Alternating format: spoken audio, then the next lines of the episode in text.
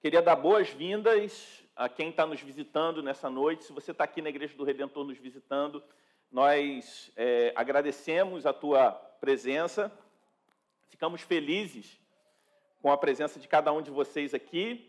É, no final do culto, a gente tem um presente para você, então não vá embora sem passar ali na conexão para pegar o seu presente, tá? Porque para nós é um privilégio receber cada um de vocês nessa noite. A gente está começando hoje uma nova série de mensagens é, que não é tão nova assim, porque a gente já fez essa série de mensagens no passado, mas as mensagens não vão ser repetidas. É uma segunda temporada de uma série que nós fizemos no ano de 2019.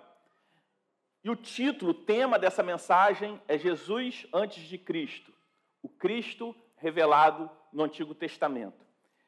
Nós entendemos que a Bíblia ela não é uma, um livro que conta muitas histórias, muito menos um livro de muitas histórias desconexas, mas é um livro de uma única história, a história de Jesus. E a gente vai começar hoje, até o nosso culto de Natal, falar sobre as tipologias, fatos narrados no Antigo Testamento que anunciaram a vinda de Cristo. A gente vai navegar pelo Antigo Testamento e ver a forma como Deus falou com os antigos a respeito da vinda do seu filho, o Messias, aquele que veio para ser o nosso Salvador. E eu tenho certeza que vai ser um tempo muito abençoador para todos nós. E hoje, para a gente começar essa nova temporada dessa antiga série de mensagens. É, talvez a gente tenha outras temporadas, porque todo o Antigo Testamento fala de Jesus. Às vezes a gente tem aquela ideia que é, somente os evangelhos ali que narram a vida de Jesus estão falando dele, mas toda a Bíblia, de Gênesis a Apocalipse, conta a história de Jesus Cristo. E a gente vai começar falando sobre um evento narrado. No início de tudo, falaremos sobre o primeiro homem criado por Deus. Se você conhece a Bíblia, você sabe que a narrativa da criação está lá no primeiro livro da Bíblia, no livro de Gênesis. Mas eu gostaria de tratar com vocês um fato narrado em Gênesis, mas sob a perspectiva sobre uma referência que o apóstolo Paulo faz sobre Adão, o primeiro homem criado por Deus. Lá na carta que ele escreve aos Romanos, no capítulo 5, a partir do versículo 12, o apóstolo Paulo ele faz uma referência a Adão. E não só faz essa referência, como ele faz um paralelo entre Adão e Jesus, que é o segundo Adão, como ele mesmo diz. Romanos 5, a partir do versículo 12, o texto também está projetado. Vamos nos colocar de pé para fazer a leitura da palavra de Deus. O texto que eu vou ler está na versão NAA, o mesmo que está projetado. Você pode acompanhar na sua própria Bíblia ou acompanhar pelas, pelas TVs. A palavra de Deus diz assim: Portanto, assim como por um só homem entrou o pecado no mundo, e pelo pecado veio a morte, assim também a morte passou a toda a humanidade, porque todos pecaram. Porque antes de a lei ser dada, havia o pecado no mundo, mas o pecado não é levado em conta quando não há lei. No entanto, a morte reinou desde Adão até Moisés. Mesmo sobre aqueles que não pecaram, à semelhança da transgressão de Adão, o qual prefigurava aquele que havia de vir. Mas o dom gratuito não é como a ofensa. Porque se muitos morreram pela ofensa de um só, muito mais a graça de Deus e o dom pela graça de um só homem, Jesus Cristo, foram abundantes sobre muitos. O dom, entretanto, não é como no caso em que somente um pecou, porque o julgamento derivou de uma só ofensa para a condenação, mas a graça deriva de muitas ofensas para a justificação. Se a morte reinou pela ofensa de um e por meio de um só, muito mais os que recebem a abundância da graça e o dom da justiça reinarão em vida por meio de um só, a saber, Jesus Cristo. Portanto, assim como por uma só ofensa veio o juízo sobre todos os seres humanos para condenação, assim também, por um só ato de justiça, veio a graça sobre todos para a justificação que dá vida. Porque como pela desobediência de um só homem, homem, muitos se tornaram pecadores, assim também por meio da obediência de um só, muitos se tornarão justos. A lei veio para que aumentasse a ofensa, mas onde aumentou o pecado, aumentou muito mais ainda a graça, a fim de que, como o pecado reinou pela morte, assim também a graça reinasse pela justiça que conduz à vida eterna, por meio de Jesus Cristo, o nosso Senhor. Pai, nós te louvamos, Senhor Deus, pela tua palavra. Te pedimos que o Senhor fale com cada um de nós, que possamos nos alimentar e beber, Senhor Deus, da tua fonte, e que não venhamos a nos distrair, a nos preocupar com qualquer outra coisa, a não ser a preocupação de entender e compreender aquilo que o Senhor fala conosco nessa noite. No nome de Jesus é que nós oramos. Amém. Você pode se assentar.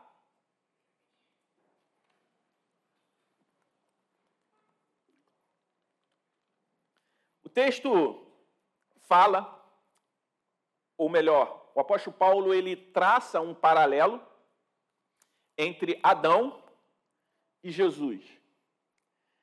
Mas a gente precisa falar do primeiro Adão. A gente precisa falar desse primeiro homem criado por Deus. Se você está aqui nos visitando e não tem muita familiaridade com a Bíblia, e talvez não conheça a história de Adão, eu queria falar rapidamente sobre quem foi Adão, embora a história da criação do primeiro casal seja uma história muito conhecida, até mesmo por aqueles que não são frequentadores de uma igreja. A criação do mundo ela é narrada nos dois primeiros, dos dois primeiros capítulos do livro de Gênesis, o primeiro livro da Bíblia, onde na criação a gente consegue enxergar um retrato da bondade de Deus, um retrato da graça de Deus. Como assim? Primeiro, Deus cria o homem à sua imagem e semelhança. Ou seja, aquele que é eterno, aquele que é santo, aquele que é perfeito, cria um ser humano à sua imagem e à sua semelhança. Deus empresta a sua imagem e semelhança ao homem, a sua criação.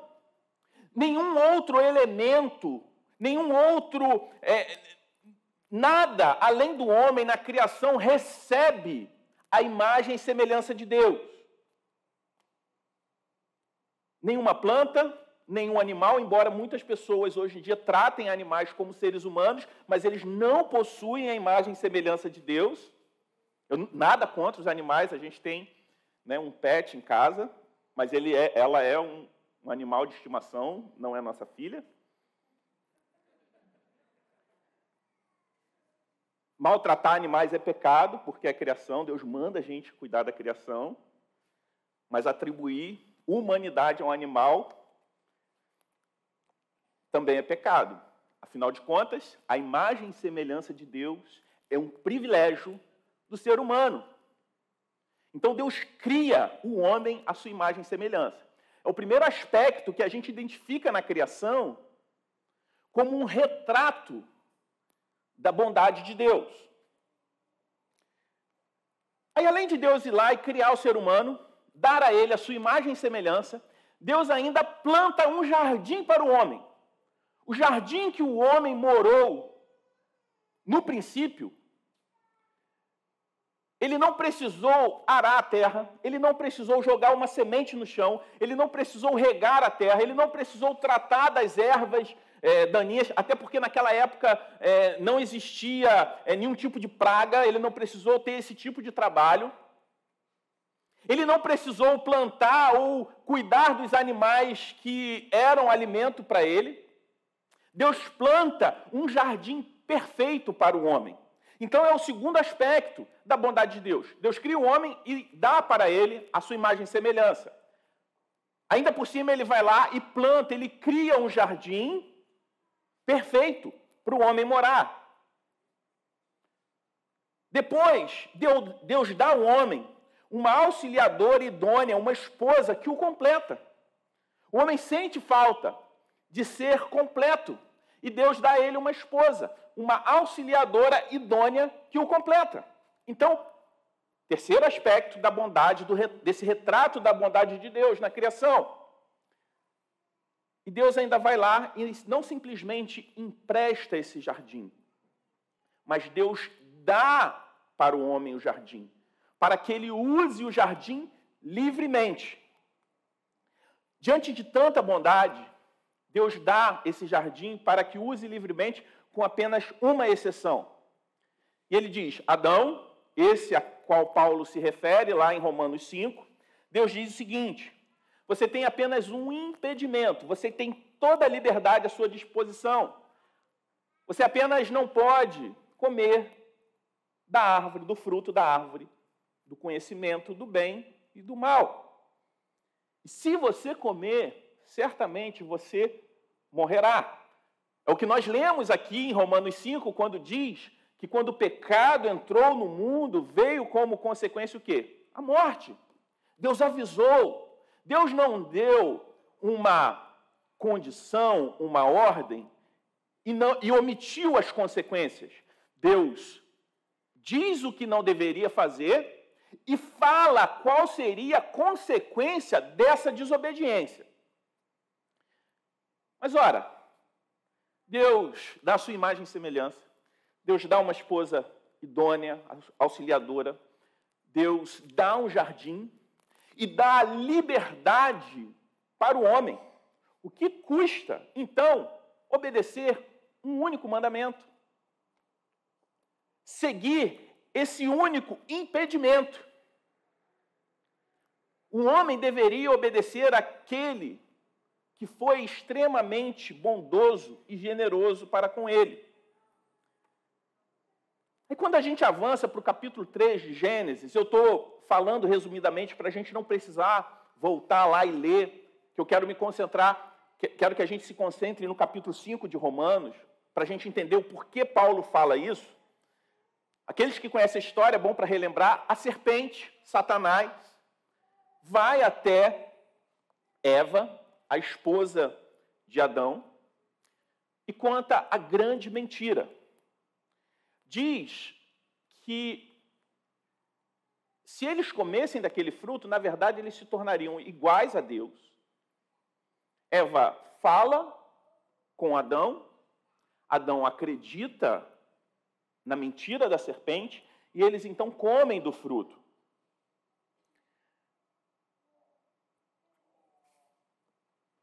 A serpente, Deus diz uma verdade e fala as consequências.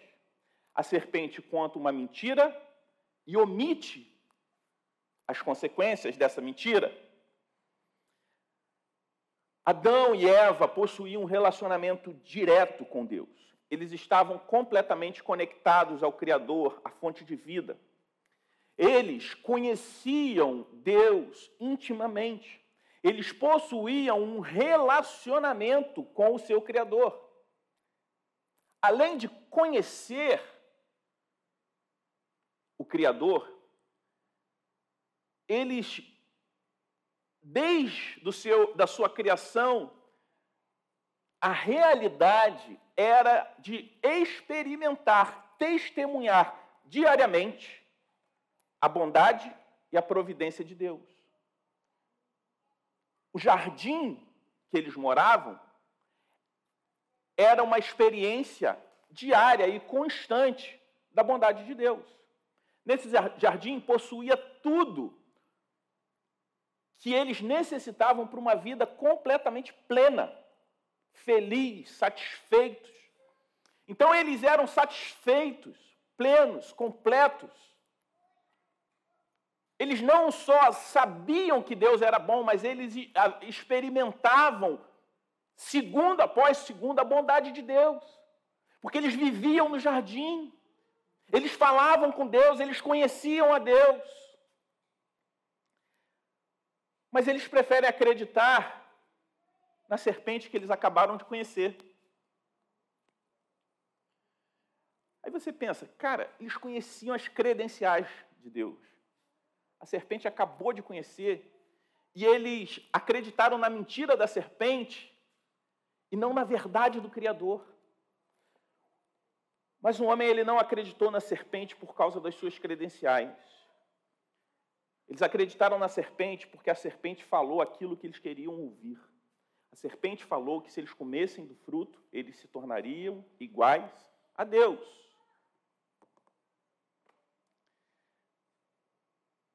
E por causa do pecado de Adão, porque Adão acreditou na grande mentira da serpente, a verdade dita por Deus a Adão se torna uma realidade. Deus, ele é amor, mas ele é completamente justo. Ele não deu um castigo que Adão não tinha noção das consequências. Ele avisou Adão. Adão não foi surpreendido com as consequências da sua desobediência. Deus havia avisado. E a morte passa a ser uma realidade. Não só a morte física, mas a morte espiritual. Esse estado de comunhão, de conexão direta com o Criador, ele é quebrado. Adão tinha motivos de sobra para acreditar em Deus e não na serpente. Então ele não poderia ser julgado inocente. Ele conhecia Deus, ele experimentou da bondade de Deus, ele sabia das consequências, mas ele optou virar de costas para o seu Criador. Ele não poderia alegar que foi manipulado, foi enganado, porque o desejo no seu coração sempre foi esse divórcio de Deus. Quando ele acreditou que se ele comesse daquele fruto, ele se tornaria igual a Deus. Ora, não, mas ele queria se tornar igual a Deus, mas não necessariamente ele queria se desconectar de Deus. Eu tenho, eu conheço uma pessoa que ele é muito detalhista e ele, ele queria fazer é, alguns, alguns móveis em casa com, com, de madeira, de MDF.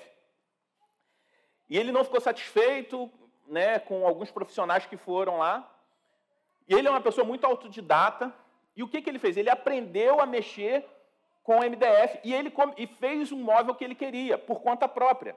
Ele quis ser igual ao marceneiro. Para quê? Para não precisar mais do marceneiro.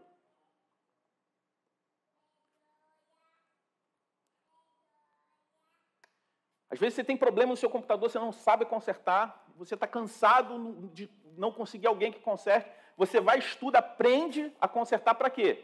Ser um, como um técnico de TI para quê? Para você não depender mais dele.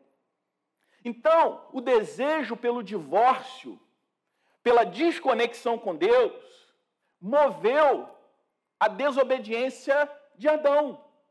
Porque quando foi dito que eles seriam iguais a Deus, eles não hesitaram em acreditar na serpente que eles haviam acabado de conhecer.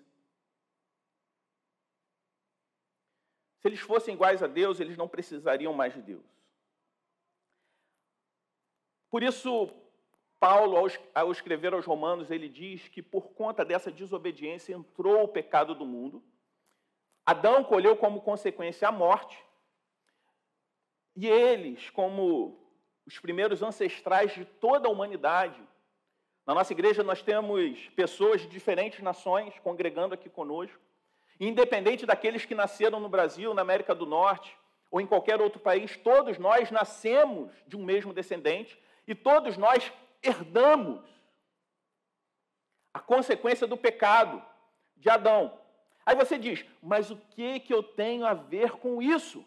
Não seria Deus injusto em imputar um crime que eu não cometi? É justo colher as consequências da desobediência que ele cometeu e não eu. É justo Deus atribuir a mim o pecado de alguém que viveu milhares de anos antes de mim. Eu posso até ser descendente dele, mas eu não sou ele. Esse é o nosso problema. Esse é o nosso pensamento natural. Porque a nossa mente ela já está configurada para pensar de forma individualista. Talvez para os judeus, que com a mente oriental, entender esse aspecto não fosse tão diferente. Nós ocidentais temos mais essa mentalidade individualista. Nossa mente, nossa cultura nos programa a pensar que, as pessoas são como ilhas, que embora nós estejamos interconectados, nós somos várias unidades completamente autônomas. Porém, a Bíblia ela parte de um pressuposto de uma realidade completamente diferente, a realidade da solidariedade humana, onde as pessoas compõem uma comunidade e nós somos solidários nas nossas atitudes, tanto para o bem quanto para o mal. Essa ideia de solidariedade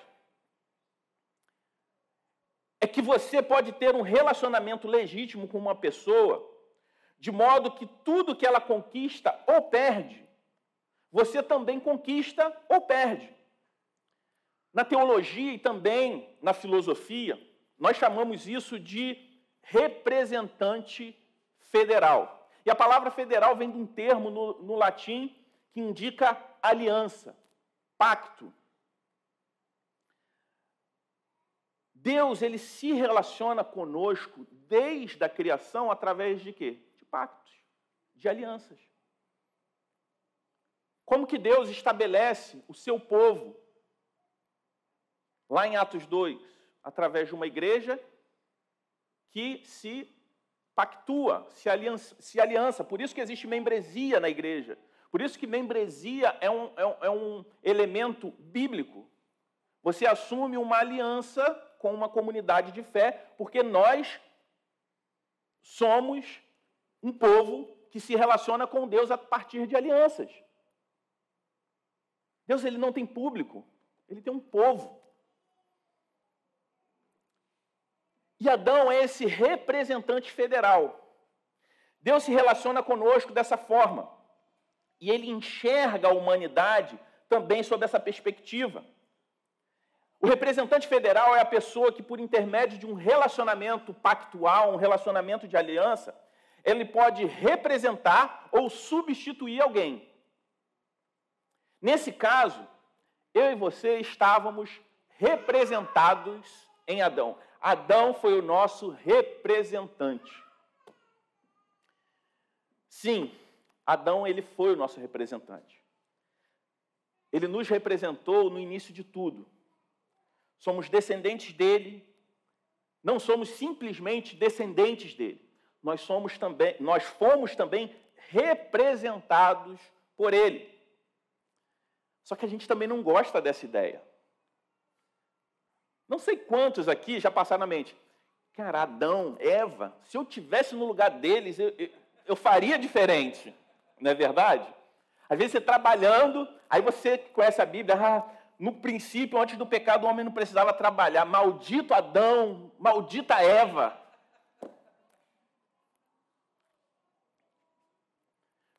A gente pensa que se a gente tivesse a oportunidade de estar no jardim, a gente faria completamente diferente. Mas será que a gente faria diferente? Vamos a algumas semelhanças. Depois da queda, depois do pecado, Deus ele procura Adão. Aí quando ele acha Adão, ele pergunta: Adão, você comeu do fruto? Não fui eu, foi a mulher que você me deu. Ou seja, ele culpa a mulher e Deus. Adão foge da responsabilidade. Como nós gostamos de culpar alguém pelos nossos erros. Ah, não, eu sonego imposto porque o governo é corrupto. Ah, não, eu, né, a pessoa, ah, não, vou trair o, o cônjuge porque ela é uma pessoa má. Ela me atormenta. A gente quer sempre transferir a culpa das nossas desobediências para o outro.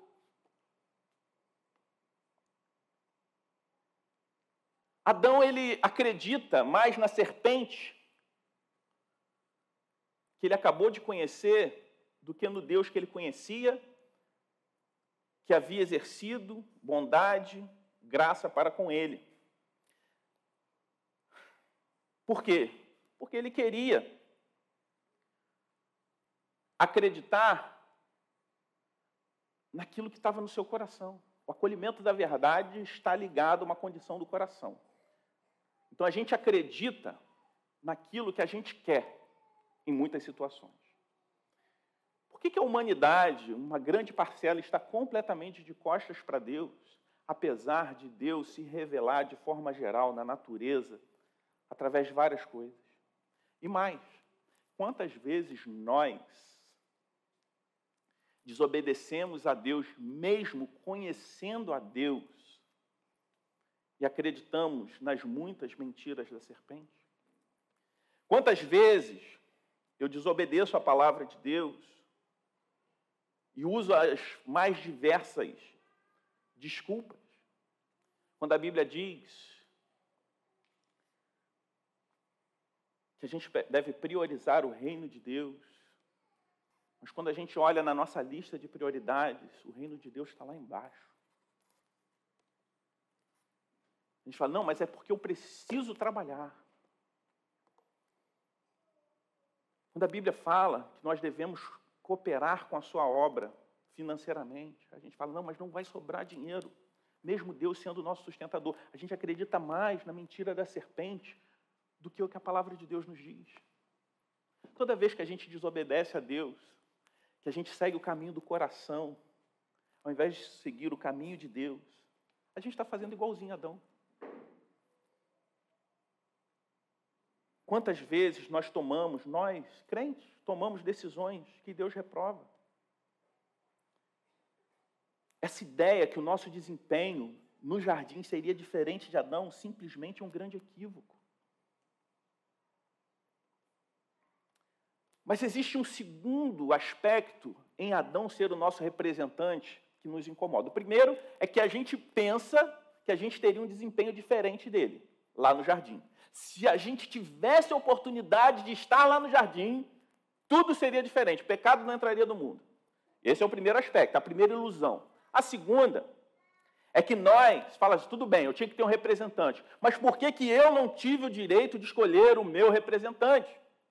Adão não me representa.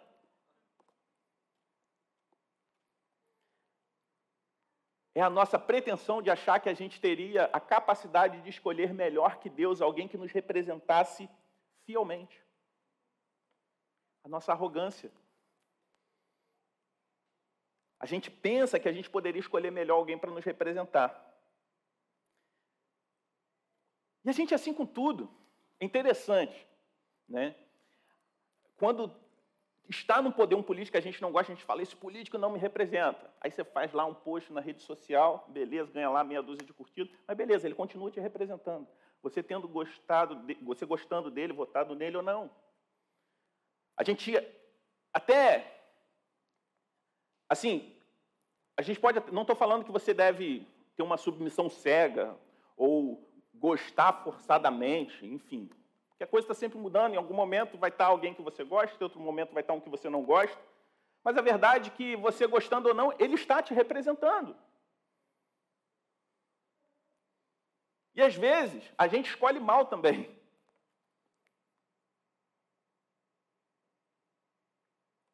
Adão, ele foi escolhido por Deus, mas ele foi além. Deus não simplesmente escolheu Adão para nos representar. Deus criou Adão para ser o nosso representante. O Deus que nos criou também criou Adão. Pastor Tim Keller, ele tem uma frase que ele diz o seguinte: Adão foi projetado com perfeição para agir exatamente como você agiria.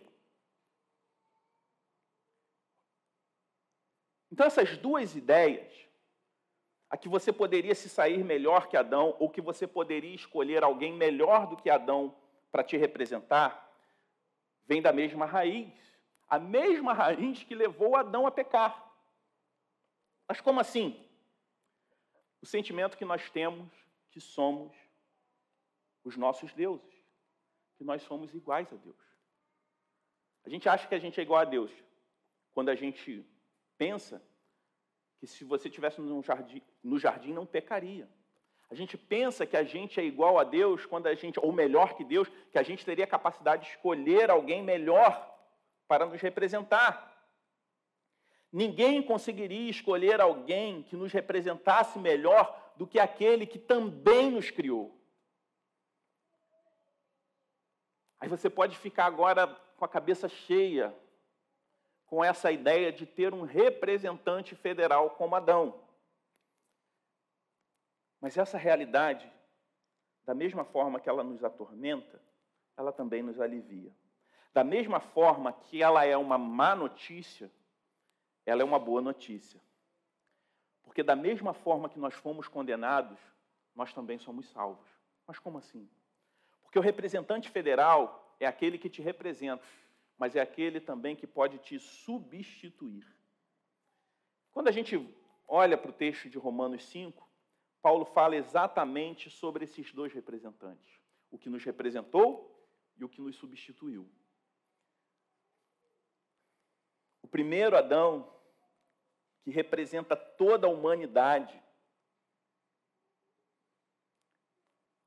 mas existe também, ele fala também sobre um segundo representante, que a partir dele nasce uma nova humanidade.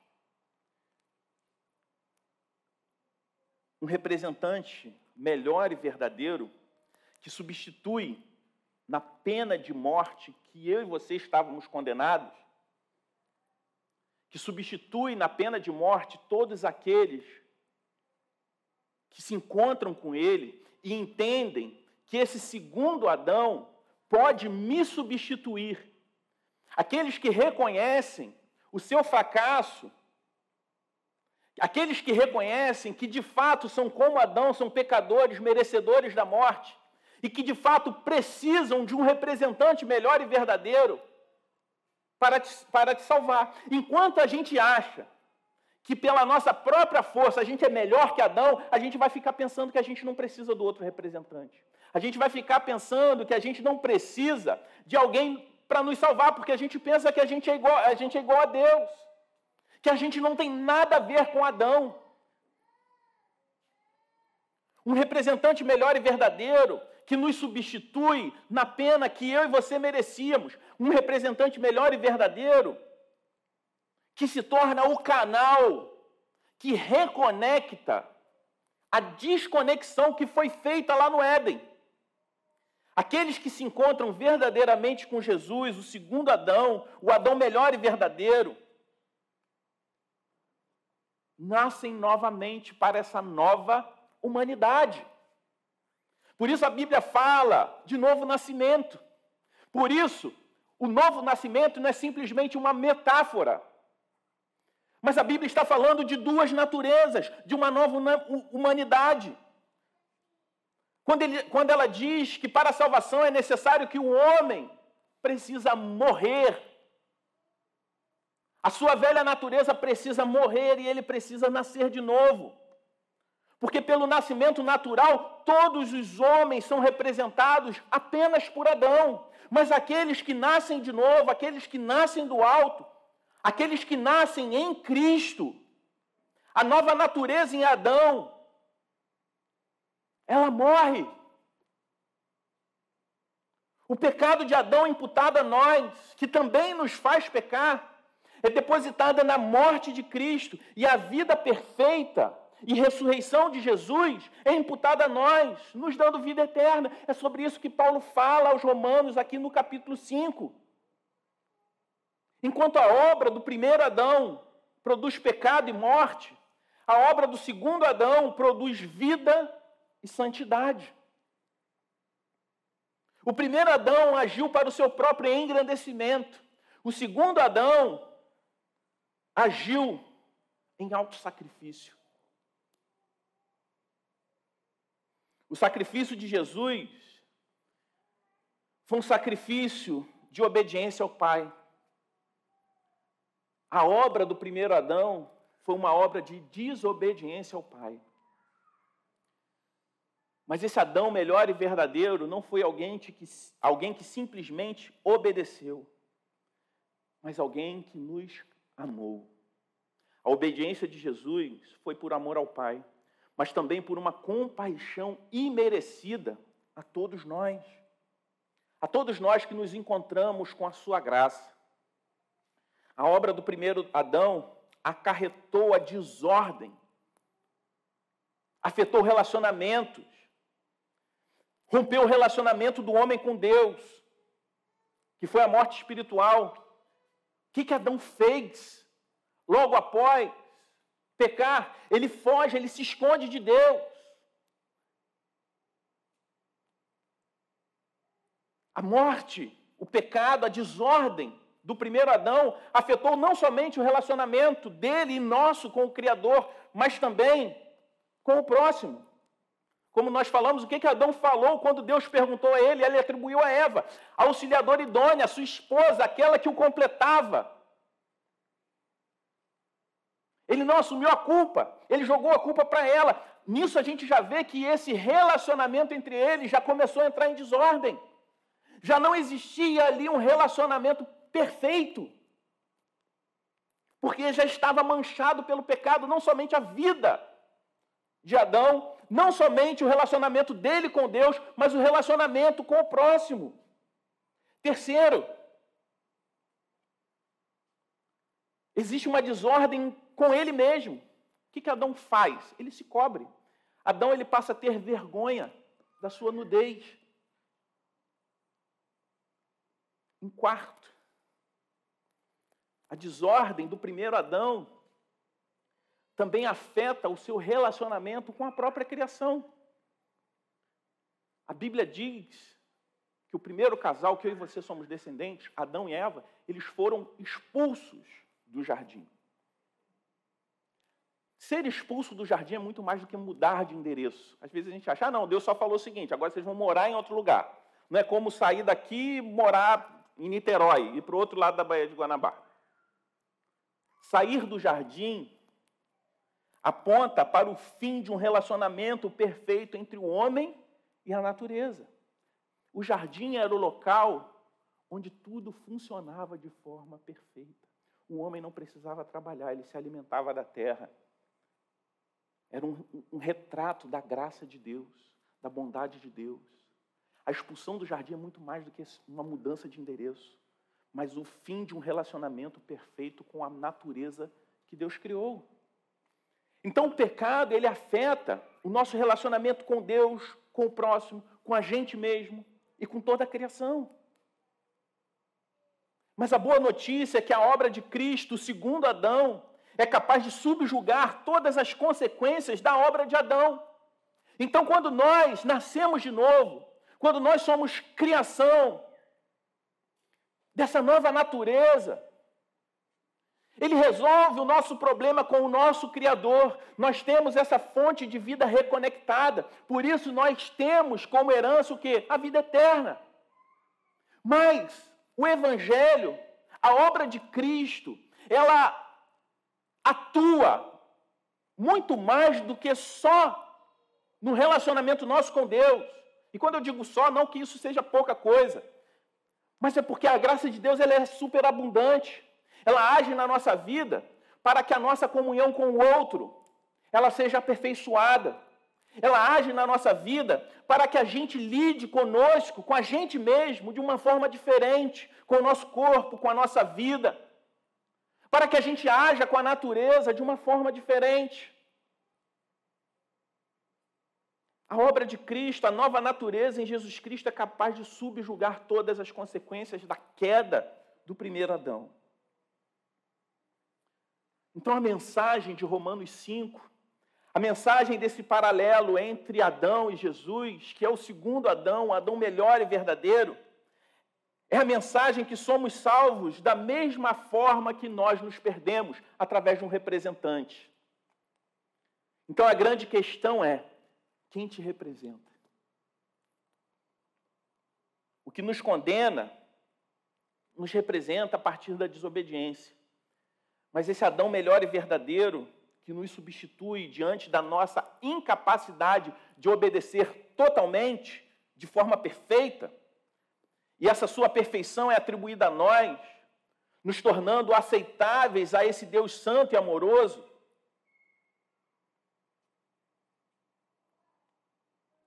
Sendo santo, Deus jamais poderia aceitar alguém como nós. Por isso, a necessidade de um substituto.